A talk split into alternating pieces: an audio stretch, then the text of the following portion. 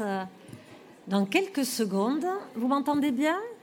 Voilà, alors quelques mots sur Auré euh, en attendant que tout le monde finisse d'arriver, qui organise euh, cette conférence sur Paris 2024. Alors pourquoi Auré? D'abord parce qu'on est membre du comité de transformation écologique des JO 2024 euh, Georgina en parlera peut-être dans son intervention. Georgina étant la directrice excellente, excellente et d'excellence des JO. Euh, donc, Aurait est un réseau multi-acteur de, 200 membres et nous œuvrons sur l'économie circulaire, la biodiversité, le reporting RSE et l'ESG. Mais on n'est pas là pour parler d'Auré, on, est on est là pour parler de, de sport. Et cette conférence s'appelle. J'entends quelqu'un, mais non. Cette conférence s'appelle Paris 2024, grâce à la sobriété, l'innovation et l'audace, comment initier une nouvelle ère à l'occasion de l'organisation des Jeux olympiques et paralympiques. On n'a pas réussi à faire plus court, on a essayé. Et pour faire cette conférence, euh, donc j'ai un quatuor féminin qui va me rejoindre.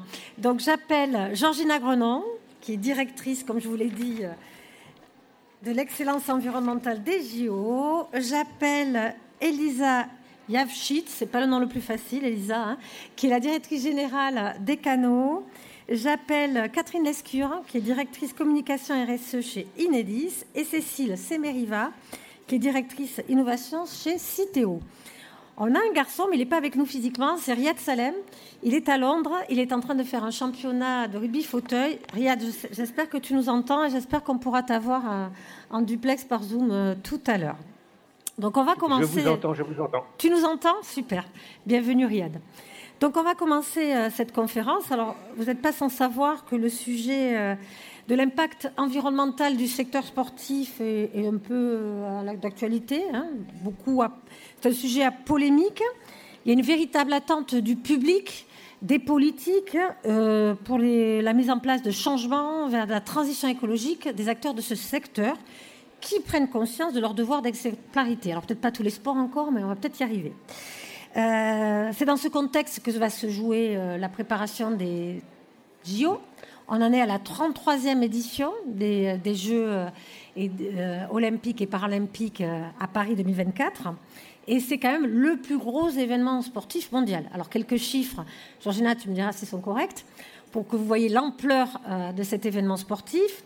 On attend 207 pays, 1500 athlètes, 15 000, tu vois, à chaque fois on oublie des zéros, c'est tellement énorme que... Euh, 15 000 athlètes, 25 000, c'est bon, journalistes accrédités, 600 000 personnes pour la cérémonie d'ouverture et 4 milliards de téléspectateurs. Donc des chiffres conséquents qui nous rappellent l'ampleur de cet événement et l'importance d'avoir quelques objectifs euh, environnementaux. Alors c'est le cas, vous êtes mis une barre assez haute, hein, vous êtes... Euh, stimuler sur les objectifs, donc je vais les, rappeler. Ça sera la première édition euh, des Jeux olympiques qui sera alignée sur les accords de Paris. Vous comptez avoir moins 50% d'émissions par rapport aux Jeux précédents et de compenser le reste des émissions. 100% d'électricité issue de renouvelables, c'est-à-dire 100% des sites raccordés au réseau, mais ça on en parlera notamment avec Enedis. 100% des sites accessibles en transport en commun mais aussi une stratégie sur les différents métiers de l'événementiel, restauration, euh, évidemment euh, construction, aménagement, etc. Mais tu vas détailler tout ça. Donc Georgina, je vais commencer par toi. Euh, des beaux objectifs, une stratégie, et derrière, comment on met tout ça en musique, comment on engage Surtout qu'on a des acteurs, hein. il y a beaucoup d'acteurs dans le monde sportif, on a des sponsors, on a un CIO, il faut embarquer tout le monde. Donc, raconte-nous ton chemin vers l'excellence environnementale. Vaste challenge.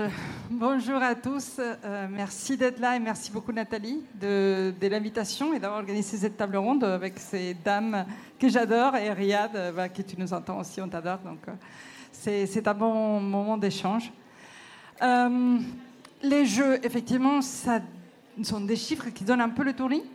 Euh, quand, on, pense à ce qui va se passer dans, un peu moins de deux ans déjà, ici à Paris et, un peu partout en France, parce que ce n'est pas qu'est Paris. Il faut se rappeler qu'on sera aussi dans plusieurs villes comme Marseille pour la voile ou plusieurs villes pour le, pour le foot, à Lille aussi. Bref, ça, seront les, Jeux de la France. Euh, et effectivement, on n'a pas, heureusement, on n'a pas attendu les polémiques pour se poser des questions sur l'impact environnemental et climatique.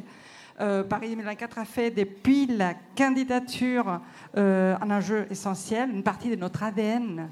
Euh, et d'ailleurs, sans ça, bah, il n'y aurait pas les jeux, parce que tout simplement, on n'aurait pas eu les soutiens pour le faire. Donc c'est important de les savoir. Euh, c'est pas une couche qu'on vient rajouter, euh, c'est pas quelque chose de plus qu'on fait, c'est inhérent à l'existence même de ces jeux en France. Euh, et tu le disais, euh, Nathalie, pour commencer, les premiers jeux alignés avec l'accord de Paris. Ça, ça voulait dire réduire ces émissions de 50% et puis faire une contribution climatique à la hauteur des émissions qu'on n'aurait pas pu éviter ou réduire. C'est énorme, je veux dire, de, de, de se dire et comme on s'était dit en 2015, 2016, 2017 au moment de la formulation de la candidature, qu'on allait les faire en 2024. La plupart des, entités qui vous entendez avoir des, engagements climatiques de ces gens, ils les font en 2030, peut-être en 2050, mais jamais en 2024. Vous avez un peu une idée du challenge en question. Et évidemment, pour atteindre de tels objectifs, il a fallu commencer très tôt, il a fallu prendre des décisions très structurantes pour ces jeux. Euh, et c'est une question qu'on me pose souvent, c'est ben, vous allez faire comment? Et en fait, ça a commencé par la conception même de ces jeux, en évitant de construire. On a décidé d'utiliser 95% d'infrastructures existantes ou temporaires, euh, ce qui réduit de façon assez euh, conséquente la quantité d'émissions par rapport à des éditions précédentes qui construisaient entre 8 et 10 stades ou infrastructures sportives, par exemple. mais surtout, il était question de, ce qu'on allait construire, de les construire utiles. Il fallait que ça, ça rende service, que ce soit quelque chose de nécessaire. Euh, et en plus, que ce qu'on allait construire soit le plus bas carbone possible. Donc, bientôt, vous allez euh, savoir plus euh, sur les villages. Vous allez commencer à les voir dans les images à la télé, comment les villages sortent de terre, les centres aquatiques, il y a en face du Stade de France. Si, si, vous y passez, vous allez voir, il a une structure en bois. Donc, on a beaucoup joué sur les matériaux, euh, donc beaucoup de bois, euh, avec des immeubles jusqu'à 8 étages en bois, euh, avec les, recyclages de matériaux. Et on va voir le poids de l'économie circulaire dans, cette aventure, elle est, vraiment importante. et ensuite, on a, voilà, on a, on a utilisé aussi de ciment bas carbone, des choses comme ça. Donc, tout ça pour dire que, voilà, pour avoir une stratégie climatique, le plus important, c'est d'éviter et de réduire c'est ce qu'on a cherché à faire depuis même la candidature. Euh, et c'est après tout un travail sur chacun des postes associés au jeu, que ce soit l'énergie, euh, la restauration, les transports. Euh, quelques exemples. Donc, tu le disais, l'énergie, 100% des sites raccordés au réseau. C'est une première dans l'histoire des jeux. Euh, ça, Enedis en parlera mieux, mieux que moi, mais, mais c'est un effort collectif, je veux dire, parce que euh, pour réussir à faire ça, euh, on, nous, on ne pouvait pas le faire tout seul. On a besoin de nos partenaires. C'est le cas justement du travail avec Enedis, comme le cas avec le travail avec EDF, pour que justement ces électrons qui vont nourrir, qui vont alimenter nos sites, soient 100% renouvelables. Tout ça, ce sont des efforts considérables et aussi un changement de paradigme par rapport au modèle de l'événementiel. Euh, l'événementiel a l'habitude de travailler avec de l'éphémère, de faire euh, appel à des, euh, des infrastructures d'énergie temporaire qui sont à date très carbonées. Donc, il était question justement de changer ces modèles. Sur la restauration, c'est un peu pareil. on a l'habitude, vous allez au stade, nous on va au stade voir un, match, voir un concert aussi. Hein, la culture euh, est un peu sur, le même pied euh, euh, d'opportunités comme celle que nous, exploitons pour Paris 2024. vous, souhaitez vous restaurer, qu'est-ce que vous avez comme choix?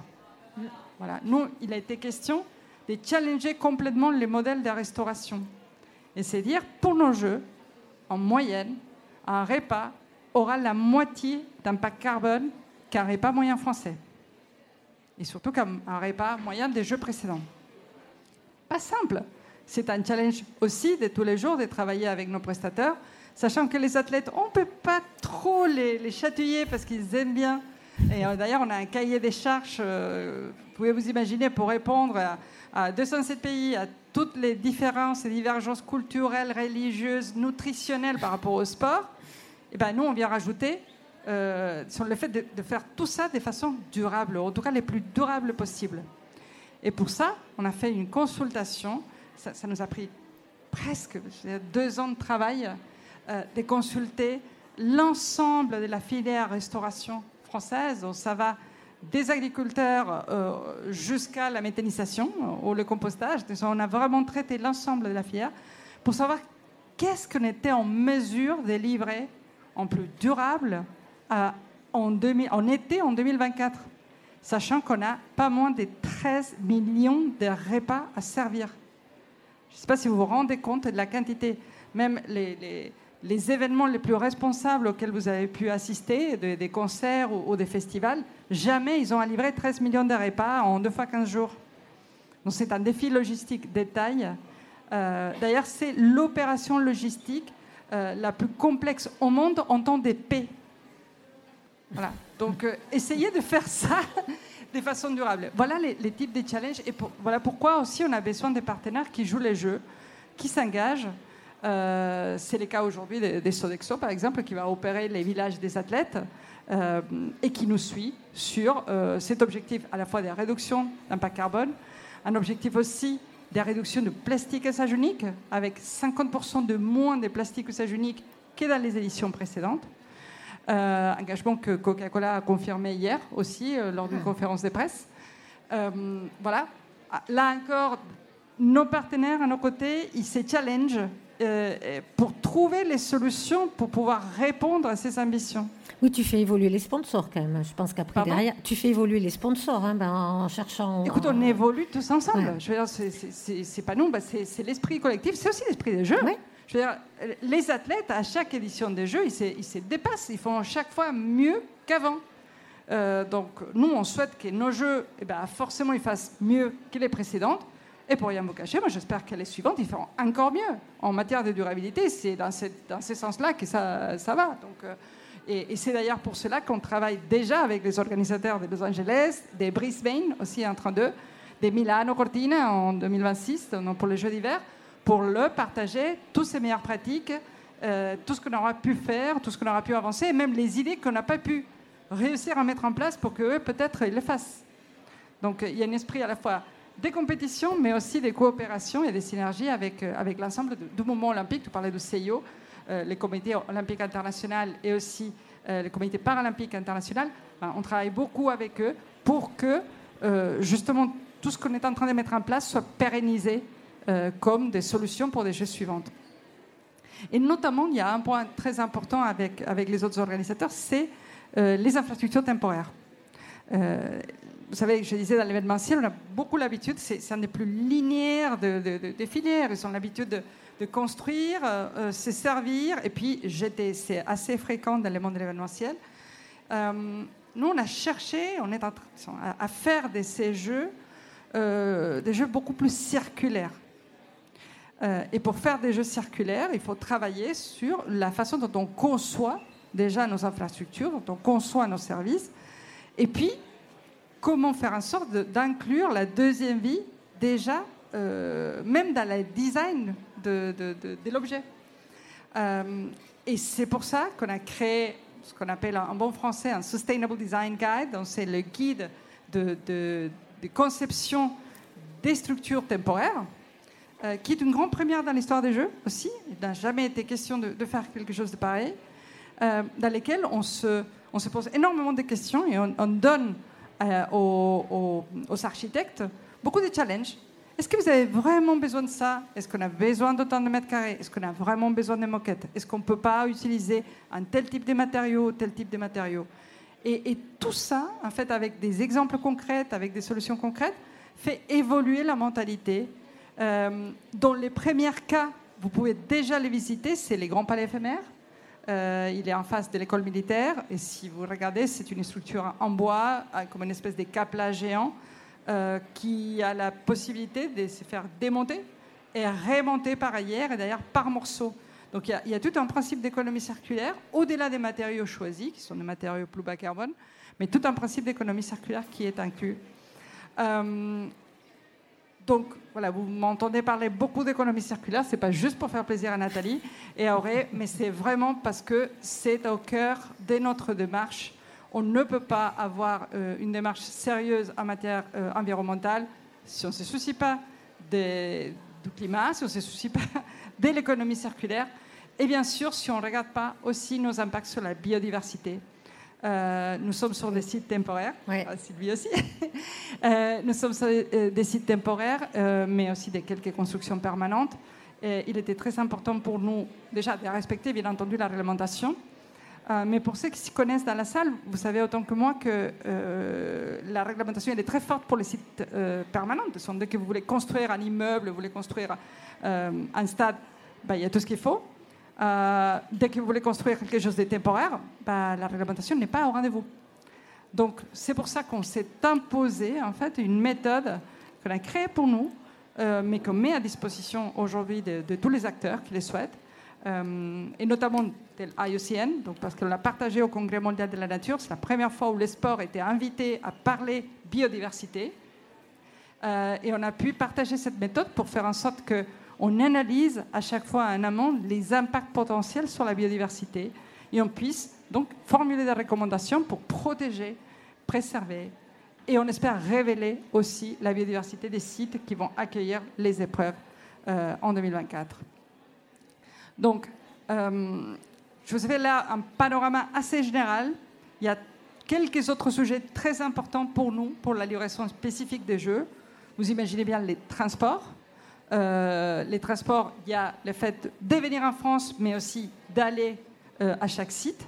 C'est pour ça qu'on a choisi des sites qui sont tous accessibles au transport en commun, euh, pour permettre et surtout pour encourager les spectateurs à utiliser les transports en commun. Et, ça fait plusieurs années qu'on travaille déjà avec la RATP, par exemple, sur comment matcher les services pour être sûr que l'ensemble de nos sites vont être bien servis, bien desservis au moment des jeux il est aussi question de numérique. Euh, nous utilisons, nous générons beaucoup d'informations, beaucoup de data. Euh, pour vous donner un ordre de grandeur, les data pèsent aujourd'hui dans nos estimations carbone entre 6 et 7 Donc, c'est vraiment pas neutre. Euh, donc, gros effort pour maîtriser nos impacts, notamment nos impacts carbone, associés à la génération de data et l'utilisation des équipements électroniques. Et puis, et ce n'est pas les dernières des, soucis, mm. c'est tous les objets qui sont vendus sous licence. Donc, un énorme travail aussi pour accompagner nos licenciés euh, vers des produits euh, plus innovants, des produits euh, dont les packaging adressera un certain nombre de questions. Et c'est pour ça qu'on a créé, par exemple, des guides, des, des packaging responsables, donc d'emballage responsable, qu'on met à disposition de tous nos licenciés pour s'inspirer, pour travailler sur des nouvelles pratiques.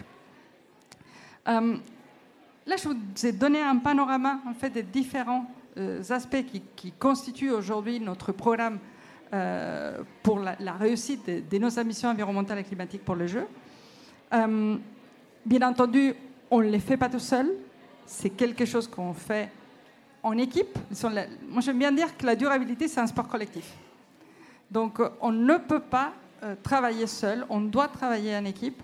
Et c'est euh, un travail notamment avec les territoires, les territoires qui nous accueillent. C'est un travail de tous les jours ici avec la ville de Paris, avec la région Île-de-France, euh, avec la ville de Marseille, avec Tahiti aussi qui va accueillir les, épreuves de surf.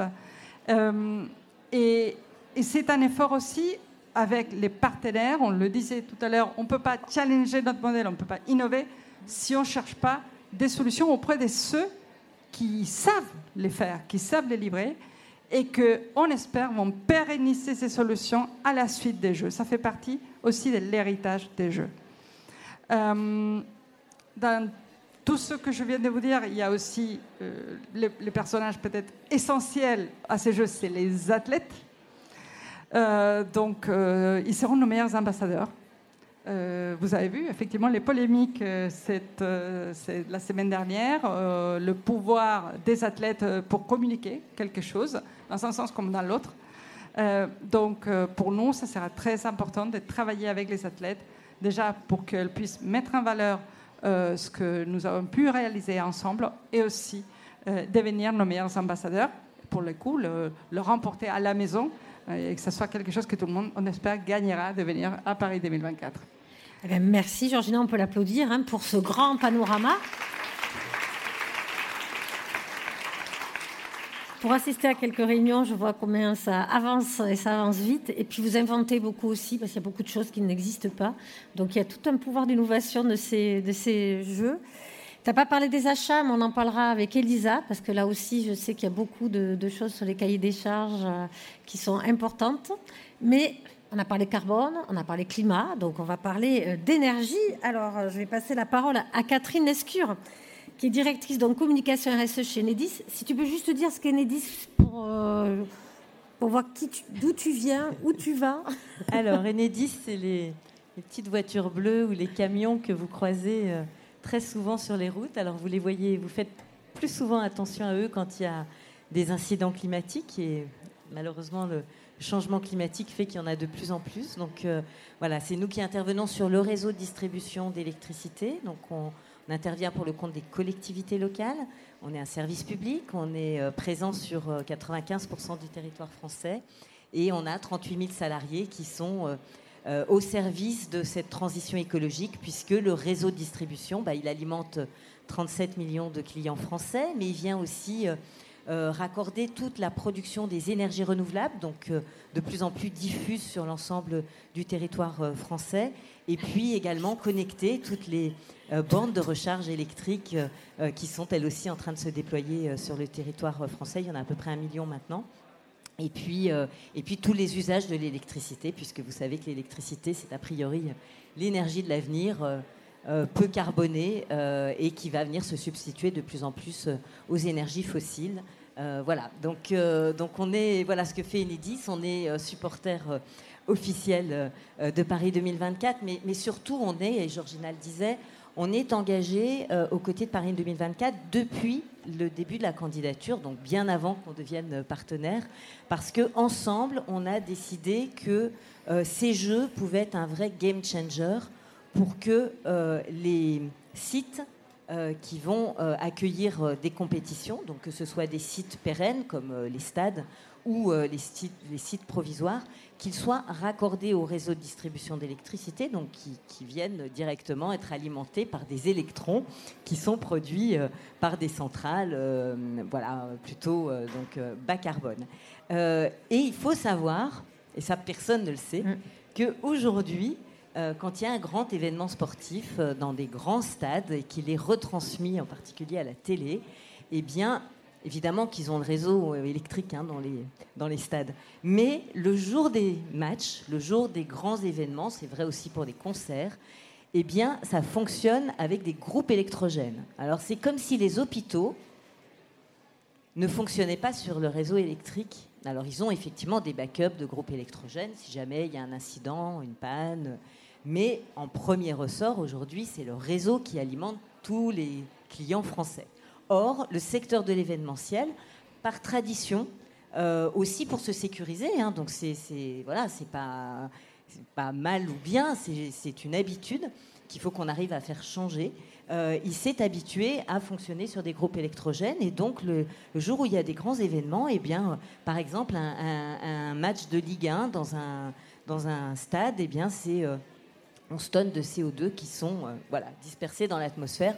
Ça n'a pas beaucoup de sens parce qu'on a une électricité qui est la plus décarbonée euh, euh, d'Europe, en France, donc autant, autant en profiter. Donc on a décidé avec Paris 2024 et on a convaincu le CIO, puisque c'est vraiment une première, d'alimenter l'ensemble des sites. Donc c'est plus d'une trentaine de sites qui vont être dont l'alimentation en fait va être renforcée, c'est-à-dire on va avoir des on va dire, double ligne. C'est comme si on avait euh, euh, deux routes euh, qui, vont alimenter un stade de façon à ce qu'il s'il y ait un problème sur une des lignes électriques, eh bien l'autre ligne vienne en backup et puis en dernier ressort, il y aura évidemment des backups qui peuvent être des groupes électrogènes. Peut-être certains seront d'ailleurs zéro émission sur, sur la base de batterie. Mais en tout cas, c'est ça le, travail qu'on fait aux côtés de Paris 2024. C'est des millions d'euros d'investissement, mais ce sont des investissements qui sont pérennes, puisque derrière, ça va laisser un véritable héritage, puisque l'idée, c'est que ça change le monde de l'événementiel et que, bien, à partir des investissements qui auront été réalisés, parce que derrière, les stades font eux aussi des gros investissements pour euh, renforcer leur système d'alimentation électrique intérieure. Et donc, euh, eh bien, derrière, ces, après ces jeux, euh, on pourra aller dans, un stade ou, dans, un grand événement, par exemple Place de la Concorde. ce sont des, des, sites qu'on appelle des sites provisoires, où il y a très souvent des événements qui se passent. C'est le cas sur le Champ de Mars aussi, ou, ou au Trocadéro. Eh bien, désormais, quand il y aura des événements dans ces, dans ces enceintes, eh bien, euh, ce sera euh, bas carbone. Donc ça, c'est un super challenge. On a tous nos salariés qui sont euh, hyper engagés dans, ce challenge. On y investit, je vous disais, plusieurs millions d'euros. Hein. Donc c'est des millions qui vont être rentabilisés dans la durée, puisqu'on on fait, nous, des investissements de, très long terme. Hein. Le réseau électrique, c'est des investissements pour 40, 50 ans. Et donc, ça va servir à l'ensemble de la collectivité nationale. Donc, je pense que c'est une belle histoire d'héritage, pour le coup, euh, sur laquelle on, travaille avec Paris 2024.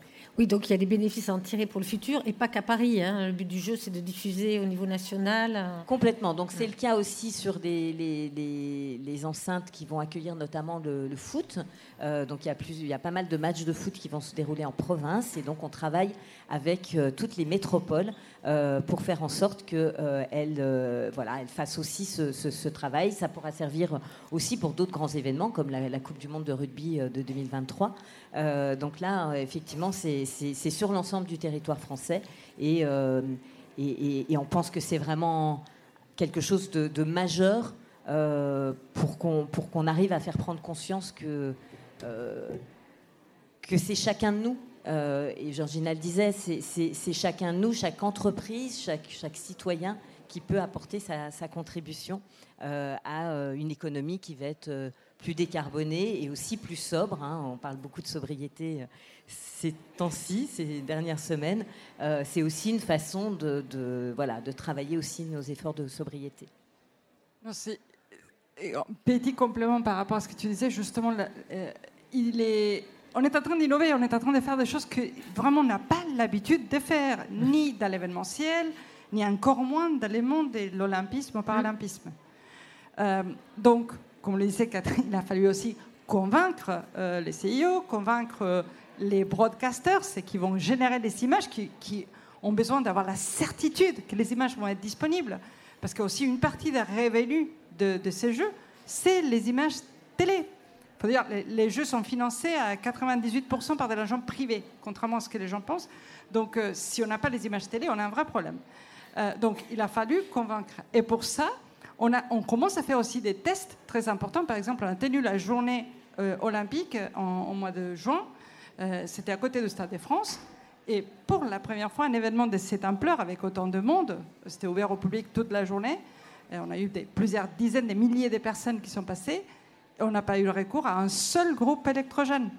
On était en 100% réseau. Ça peut vous paraître anecdotique, mais en fait pas du tout dans le monde de l'événementiel. On a pu prouver qu'on peut les faire et qu'on peut faire confiance à Enedis et qu'on peut faire confiance à nos réseaux et qu'un événement comme ça, il maintient la règle de sécurité et, tout, ce dont on a besoin. Donc voilà, c'est pour vous dire que aussi euh, ces années ont été des années de construction, sont des années de construction, des tests, ben, pour être au rendez-vous, à la hauteur de tout ce qui va se passer en 2024. Merci Georgina et Catherine. Tu voulais rajouter quelque chose, le broadcast, c'est 25% de la consommation électrique des jeux, donc c'est énorme. Hein. donc, euh, tu le rappelais avec les chiffres complètement euh, incroyables de, de, ce que sont des Jeux olympiques et paralympiques. Hein. C'est des milliers de journalistes, donc derrière, effectivement, des milliers d'heures de, télévision. Et pour ça, il y a besoin euh, d'électricité. On a besoin d'électricité un peu dans tous nos usages au quotidien. Et, et donc, c'est 25% de l'ensemble de la consommation pendant les Jeux. Donc, c'est énorme et il y avait effectivement besoin de, rassurer tout le monde sur le fait que c'était possible. Merci. Euh, euh, on peut aussi applaudir Catherine parce que euh, c'est une belle action. Et je pense qu'on était tous très ignorants du fait que les stades étaient euh, fonctionnaient aux hydrocarbures, pour ne pas les citer. on passe à un pilier que j'affectionne particulièrement, même si j'aime beaucoup l'énergie aussi, c'est l'économie circulaire. Donc, Cécile, donc tu es la directrice innovation chez Citeo. Donc, l'économie circulaire, stratégie très ambitieuse. On l'a su de près, on, pourra en parler un peu plus dans les mois qui viennent, mais il y a déjà des actions qui ont été euh, initiées, euh, que ce soit sur les piliers construction, équipement, achat. Enfin, c'est pas que des déchets, mais il y a aussi la question des déchets. On a parlé de l'énergie dans les grands événements, mais qu'on accueille du public, et il y a beaucoup de déchets, notamment des emballages plastiques, par exemple. Et Citeo a signé une convention avec Paris 2024 pour travailler sur ce beau sujet de réduction des emballages. Alors, Cécile, est-ce que tu peux nous en parler? Oui, bonjour à, toutes et tous. Euh, juste un mot. Oui, dis ce qu'est ça sera peut-être pas mal. Un mot sur Citeo. Donc, Citeo est une entreprise qui a pour vocation de réduire l'impact environnemental des emballages ménagers et des papiers et qui a également comme vocation à engager les citoyens au geste de tri et à accompagner les, citoyens sur ce sujet de la sensibilisation au geste de tri. Voilà. Euh, dans le cadre des activités de Citeo, on mène un certain nombre d'actions innovation euh, et ça passe par accompagner les entrepreneurs du changement sur l'ensemble de la chaîne de valeur de l'économie circulaire. Et on a eu la chance, il y a quelques, mois, d'échanger avec, euh, avec Georgina et avec toute l'équipe de l'excellence environnementale du COJO pour travailler sur comment on pourrait contribuer, nous, Citeo, sur notre sujet économie circulaire, à utiliser les jeux comme un tremplin pour accélérer euh, ce sujet. Donc, dans le cadre de la convention de collaboration, euh, on travaille évidemment à la facilitation de la prévention des déchets euh, et ça passe par l'éco-conception. Ça, c'est le, le, numéro un. en deuxième axe de notre, de notre convention, évidemment, on doit contribuer au réemploi et à tous les travaux sur les contenants alimentaires pour avoir de, de meilleurs contenants plus adaptés, pour éviter au maximum les plastiques à usage unique. Le troisième, axe de la Convention euh, porte sur l'harmonisation des consignes de tri. Lors d'un événement évidemment de, renom avec, et tu as cité les chiffres Nathalie en introduction, qui sont vertigineux, euh, euh, et, sur l'harmonisation donc de ces consignes de tri et des dispositifs associés, et enfin, et non des moindres, la sensibilisation et la mobilisation autour de ce geste de tri. Est-ce que tu as des exemples concrets à nous citer? Oui. Euh, très concrètement, donc on a, euh, a co-construit, co-conçu avec, euh, l'équipe de Georgina un guide éco-conception à destination de tous les produits de, de, licensing, de façon à ce que, à ce que dès l'origine, en fait, on pense l'emballage de la manière la plus vertueuse, le produit de la manière la plus vertueuse, avec des experts de, de chez Citeo par exemple. Ensuite, euh, sur un autre axe, euh, on travaille évidemment euh, à des expérimentations sur les dispositifs que l'on peut mettre en place. Alors, in fine, peut-être dans le cadre des JO, mais en tout cas pour pouvoir être certain de trouver les meilleurs dispositifs associés au flux de personnes qui arriveront pour, pour voir ce, bel événement et, voir les athlètes, évidemment. et enfin, tout ce qui est harmonisation des, des consignes de tri. Et donc, on a euh, travailler sur la mise en place d'un groupe de travail avec des collectivités territoriales, évidemment la région, la ville de Paris, Saint-Quentin-en-Yvelines, Versailles, et, j'en passe. Euh, les établissements euh, recevant du public, comme la SNCF et d'autres, je citerai d'autres noms, je, ne les ai plus là, et puis, et puis l'ADEME, bien sûr. Donc on essaye de travailler, de co-construire ensemble avec un objectif commun, c'est évidemment d'accélérer l'économie circulaire. Vous avez aussi des, tests à faire sur des outils de sensibilisation, de communication. Et le Stade de France, vous avez fait pas mal de nudge. Il y avait des, ballons de basket pour jeter des bouteilles en plastique. Enfin, vous êtes spécialisé aussi dans la promotion de ce type de campagne. Est-ce que là aussi, vous avez réfléchi pour les JO Oui, alors de toute façon, pour nous, l'idée, c'est vraiment d'accélérer cette économie circulaire. Donc tout ce qui est sensibilisation du grand public vers le geste de tri, vers le bon geste, le geste systématique, ça fait partie de notre mission du quotidien. Donc euh, je dirais, voilà, les, les Pour nous, c'est un tremplin euh, pour cette économie circulaire et on essaye de contribuer de la meilleure manière qui soit à ce bel, euh, à ce bel événement. Merci à Cithéo et à Cécile, on t'applaudit aussi. Alors on a parlé beaucoup d'environnement, mais on ne peut pas faire des jeux euh, responsables, accessibles, inclusifs sans le volet social. Donc Elisa, tu es la directrice des canaux mais aussi de ESS 2024. Donc il y a quand même un, volet social important que tu représentes assez bien puisque vous êtes très investi avec le côté insertion au niveau des canaux. Donc est-ce que tu peux nous raconter comment dans les marchés vous intégrez les acteurs de l'ESS puisque vous travaillez sur ce sujet depuis plusieurs années avec les JO alors euh, oui, comme Georgina l'a dit, depuis vraiment le démarrage, depuis la candidature, c'était l'idée, c'était de faire des, jeux euh, sobres. Euh, et, le professeur Younous, qui est prix Nobel de la paix, c'est le banquier des pauvres, a décidé de soutenir la candidature de la France. Il a rejoint l'association Les Canaux en y mettant ses bureaux et surtout l'équipe de Paris 2024 qui s'appelait, voilà, qui était le l'équipe de, candidature à l'époque, avec l'idée de, de voilà d'aider à ce que ces jeux soient ce qu'il définit lui comme le 3-0, zéro carbone, zéro pauvreté, zéro chômage, et que les jeux puissent montrer qu'ils bénéficient à ça. Et euh, pendant toute la phase de candidature, euh, nous avons, euh, avec Paris 2024, montré que des acteurs de l'économie sociale et solidaire, des acteurs locaux de l'économie circulaire portaient des solutions qui pourraient être intégrés justement dans l'organisation de grands Jeux olympiques euh, et paralympiques, et que euh, ça permettrait de faire euh, des jeux sobres et des jeux qui auront un impact économique local et qui auront un impact sur la vie des gens, qui, qui créeront de l'emploi et qui rentreront dans ce cercle de l'économie circulaire. Et puis, bah, grâce à, tout le travail qui a été fait, hein, et que cette Paris 2024 a su montrer ça, on a remporté les Jeux pour les réaliser.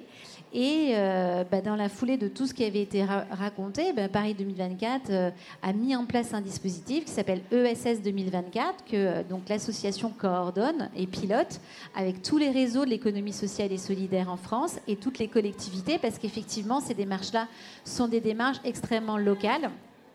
Et en fait, ce programme ESS 2024, c'est vraiment que dans chaque marché qui va être lié aux Jeux Olympiques, qu'il soit porté par Paris 2024, qu'il soit porté par la Solidéo qui construit euh, le village euh, et euh, le centre aquatique, mais aussi par les collectivités, mais aussi par des acteurs d'ailleurs privés qui vont être amenés à être autour des Jeux.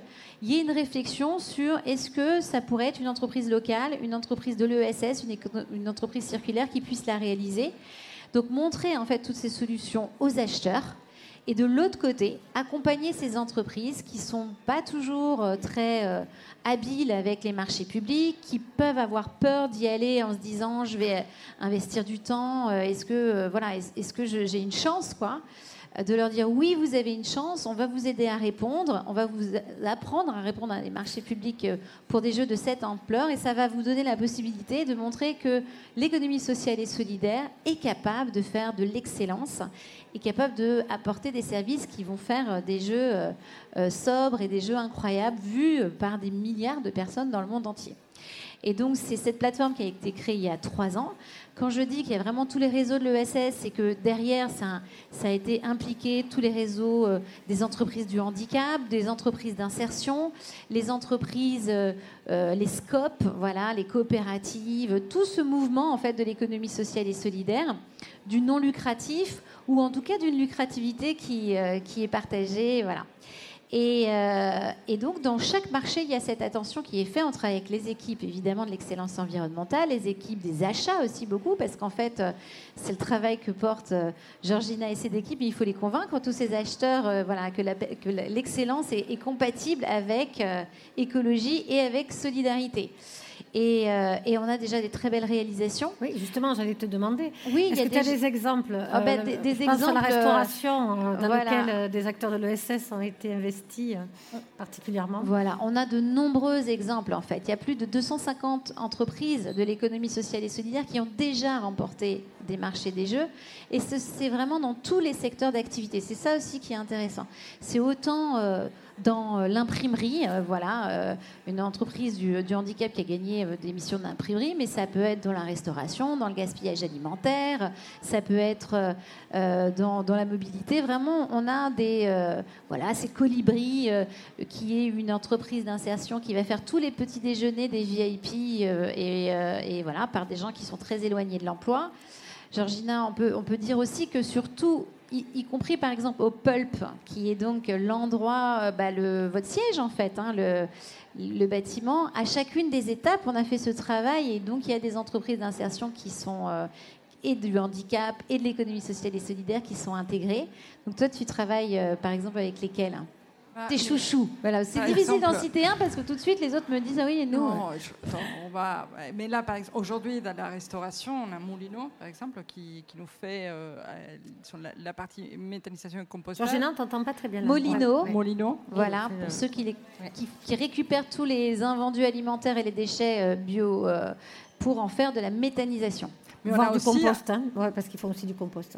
Vas-y. On a, aussi une scope qui nous fait des services de prestations de conseil. Donc euh, ça, peut aller vraiment dans, tous les domaines.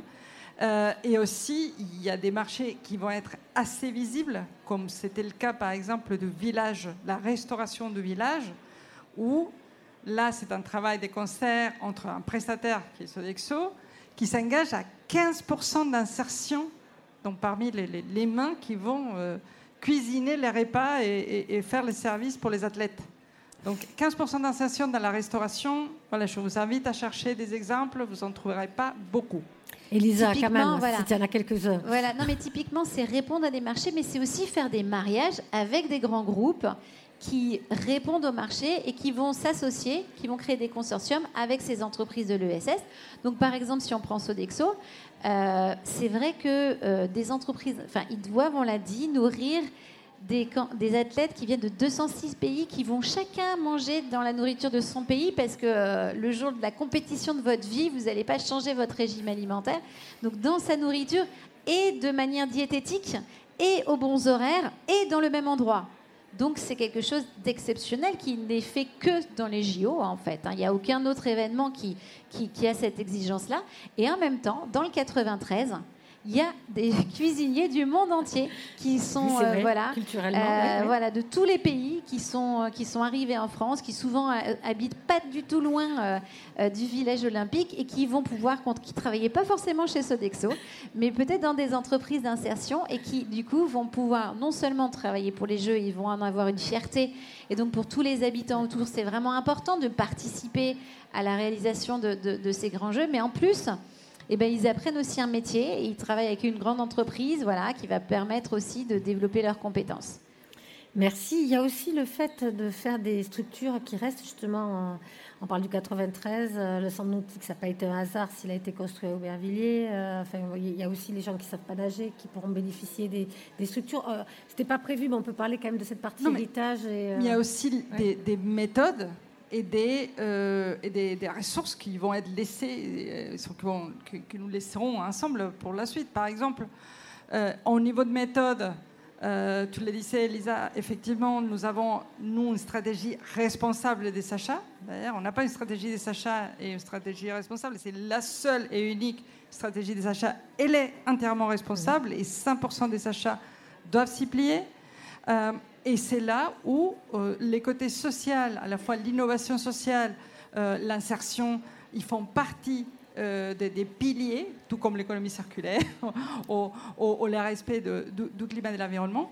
Donc, on s'impose en fait que dans chaque cahier des charges, il y ait des composants d'économie sociale et solidaire, dans la mesure où l'économie sociale et solidaire est capable de répondre. Et c'est là tout le travail phénoménal qu'on fait avec vous parce que euh, pour pouvoir euh, donner sa chance à l'ESS, il faut comprendre ce que l'ESS peut donner.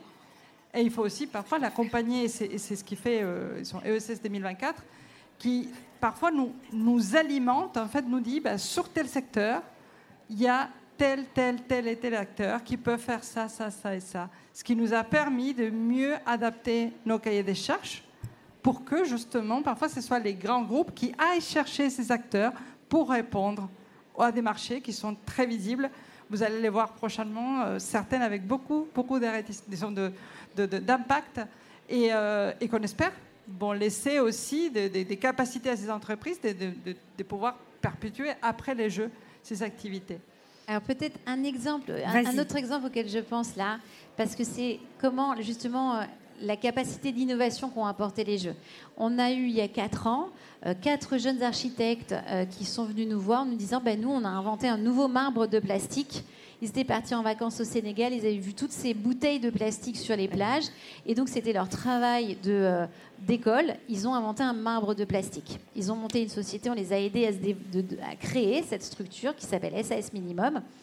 Et euh, ils, se sont, développés. Et aujourd'hui, on a pu les mettre euh, dans, ces, dans ces groupes avec tous ceux qui postulaient pour pour répondre à l'ARENA qui est portée par euh, la métropole du Grand Paris, donc tous les consortiums des, euh, des, euh, des, des, futurs. Et finalement, on ils ont été sélectionnés. Et donc tous les sièges de l'ARENA 2 et du centre aquatique seront fabriqués en marbre de plastique fait par cette structure. Qui sont très beaux d'ailleurs. Hein, qui sont sublimes. On, peut et les qui sont faits en bouteilles de plastique recyclées de la région de la région parisienne et qui est une manière euh, voilà, de, de, de, trouver un débouché euh, circulaire à ces milliers de bouteilles de plastique. Je fais juste un peu teasing, mais c'est vrai qu'au canot, euh, dans tes locaux, on peut voir pas mal de solutions des acteurs de l'ESS et de l'économie circulaire. Donc si vous voulez visiter, je pense que c'est... Tout à fait. Hein le 24 septembre, on est déjà ouvert et vous pouvez voir tout le mobilier justement qui a été accompagné en économie circulaire et qui est au Grand Palais éphémère aussi et puis qui est aussi au Pulp, voilà, et vous pouvez le visiter, la maison 100% rénovée en économie circulaire. Et, si je peux rajouter aussi, pour ceux qui sont, sont dans la salle, ils sont intéressés, toutes vos ressources sont, toute cette information, elle est sur le site dess2024.org. Donc n'hésitez pas à y aller, il y a énormément d'informations pour chaque secteur, on a ce qu'on appelle les cahiers d'impact. Donc, euh, vous pouvez trouver des solutions, des exemples et bien sûr les, bons contacts pour vous inspirer, pour utiliser dans votre quotidien si c'est quelque chose que vous pouvez mettre déjà euh, en valeur. Oui, Paris 2024, et ça c'est remarquable, euh, tout son sourcing est en open data. Donc vous pouvez avoir euh, accès au tout le sourcing des solutions à travers ces cahiers d'impact et c'est vrai que c'est la première fois que c'est fait. Merci. On va continuer à parler d'inclusion, sujet qui est cher à Riyad. Alors, c'est le moment où la technique nous lâche ou pas. Euh, je croise les doigts. Est-ce que Riyad, tu nous entends? Je vous entends. Est-ce que tu nous vois ou est-ce que nous on ne te voit pas encore ah. Mais si on démarre la vidéo, peut Vous mettez votre Ça devrait.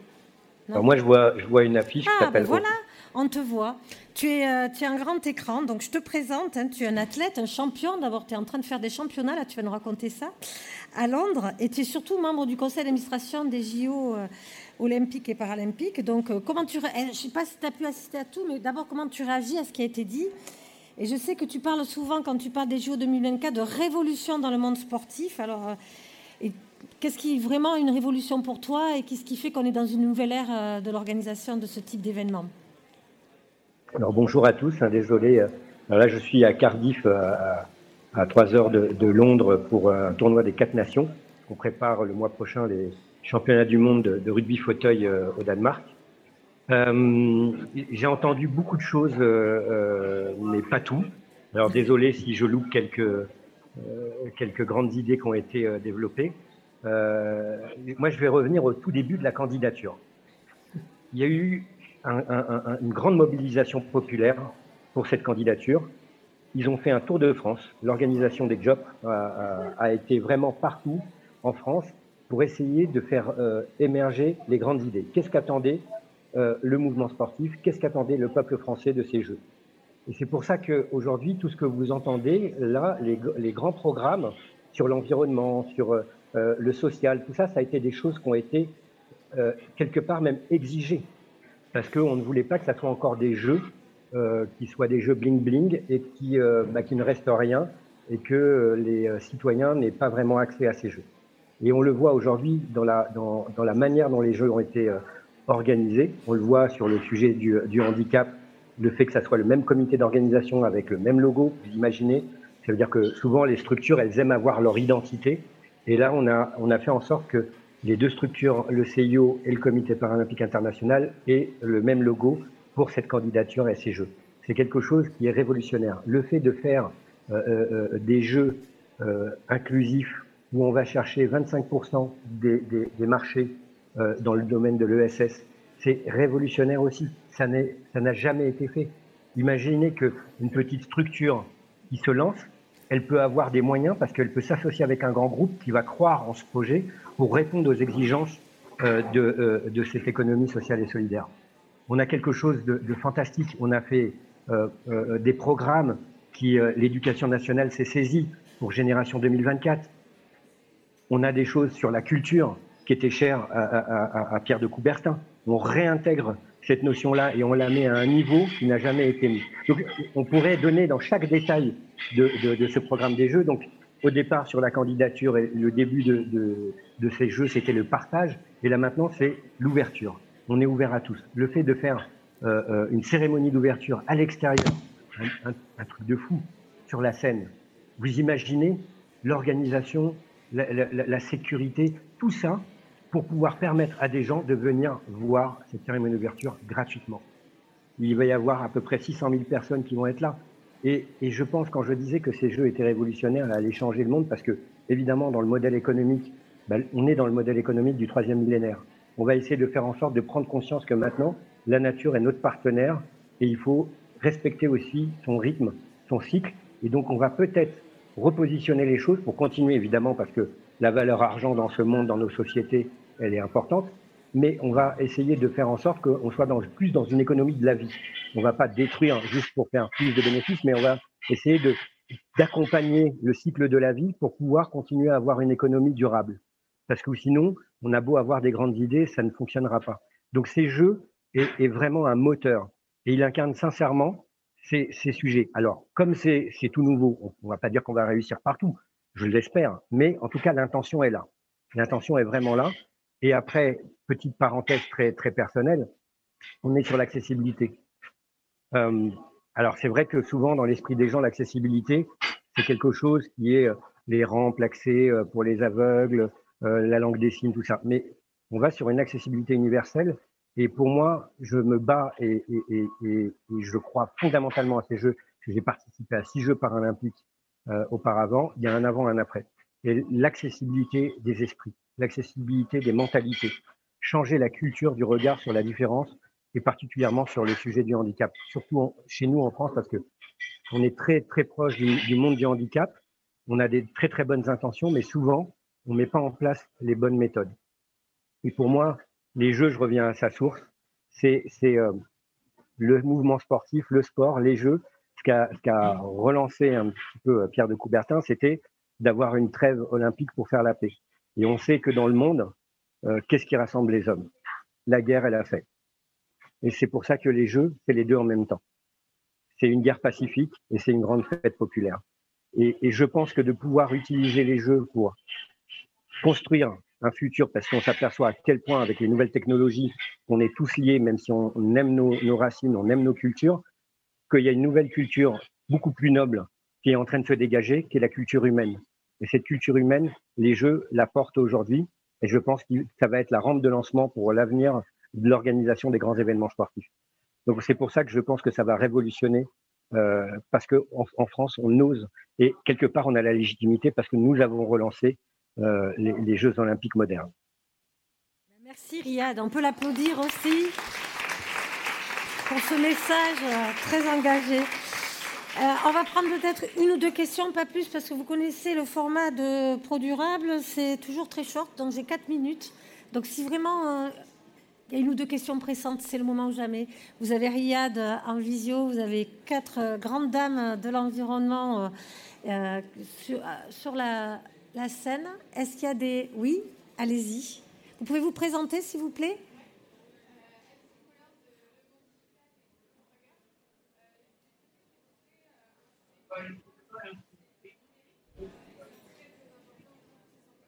y a un micro qui arrive sur le numérique. Vous parlez de numérique euh, oui, tout à fait. C'est le sujet du numérique. Je pense que les JO aussi, c'est un regroupement d'énormément de données, de traitement de données, de stockage de données aussi et d'outils numériques qui sont développés, d'applications mobiles, etc. pour tout le monde. Je voulais savoir s'il y avait eu aussi une démarche euh, vis-à-vis de ce, numérique-là et les acteurs qui étaient rentrés euh, en jeu. On va prendre la deuxième question, comme ça tu répondras rapidement aux deux, parce que je, je pense que ça risque de te concerner, Georgina. Allez-y. Bonjour, Maëna de Ecovadis. Petite question sur la partie dont on n'a pas beaucoup parlé, qui est euh, la partie compensation. Vous avez parlé de réduction de 50%.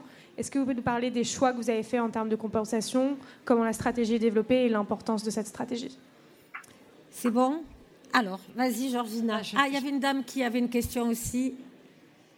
Je voulais savoir, vous avez parlé d'accessibilité, vous avez parlé de la RATP, mais est-ce qu'il y a aussi des discussions pour faciliter l'accès en train euh, pour les principales villes européennes, par exemple? Européennes, en tout cas euh, françaises, parce que nous, on est concernés que... Hein au niveau français. bah, Déjà, je, vais évacuer cela rapidement parce que même si on aurait la, on ne peut pas avoir la prétention de résoudre tous les soucis de la France, donc on laisse à la RATP, à la SNCF et à tous les acteurs du transport de s'occuper justement de nous faciliter l'accès. Et c'est pour ça qu'il y a des discussions en cours pour faire en sorte que euh, tout le monde, dans toutes les conditions, puisse accéder au jeu. C'est pas simple, il suffit de prendre le métro à Paris pour se, Ou de sortir d'un concert au Stade de France. Hein, c'est euh, Sur la question du numérique, euh, effectivement, c'est tout un enjeu. J'ai dit dans une ligne parce que sinon, elle, après, elle m'égronde parce que je prends trop, de temps. mais c'est très important pour nous, à tel point que nous avons créé, d'ailleurs je n'ai pas eu le temps de le dire, mais nous avons créé un comité qu'on appelle le Comité pour la transition écologique des jeux, Nathalie fait partie en tant qu'expert sur l'économie circulaire, mais on a aussi un expert en numérique responsable. Donc c'est-à-dire à quel point c'est essentiel pour nous. Numérique, c'est un des six métiers des livraisons des jeux. Et il y a deux grandes lignes de, focus aujourd'hui pour nous de travail.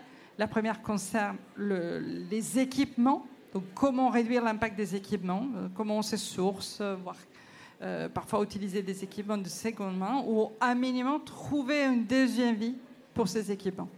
Londres, par exemple, les Jeux de Londres se sont retrouvés au lendemain de jeu avec 20 000 écrans sous les bras. Voilà, pour nous, c'est juste hors des questions. Et ce sont des exemples comme ça qui nous ont fait dire très très tôt qu'il fallait qu'on s'en occupe très tôt. il y a aussi, et vous faites bien de le dire, la question de la data, de comment on va les générer. Certes, on est en train de travailler, on est loin d'avoir toutes les réponses. Euh, il y a des petites réponses par-ci et par-là, des petits efforts qu'on a faits. Si vous regardez, par exemple, notre typographie, notre logo, ils ont été conçus pour consommer beaucoup moins d'énergie qu'une euh, typographie habituelle. Donc on consomme 30% moins euh, par la façon dont elle été construite. pareil, quand on imprime, on essaie de pas trop imprimer, mais il y a beaucoup de blanc et beaucoup moins d'encre. Voilà, c'est des petits détails comme ça, mais voilà, c'est la somme des détails qui peuvent, in fine, nous amener à montrer euh, qu'on a fait des efforts considérables. Et puis, c'est le travail avec l'ensemble de nos partenaires. Là, il y a Orange, il y a Intel, il y a Atos. Voilà, il y a un paquet, Samsung, il y a un paquet de partenaires avec lesquels voilà, nous sommes en train de travailler. Euh, dans la question technologique, vous savez, deux ans, c'est beaucoup de temps. Euh, donc, voilà, il y a encore deux pas sur la planche, mais très important pour nous. La compensation.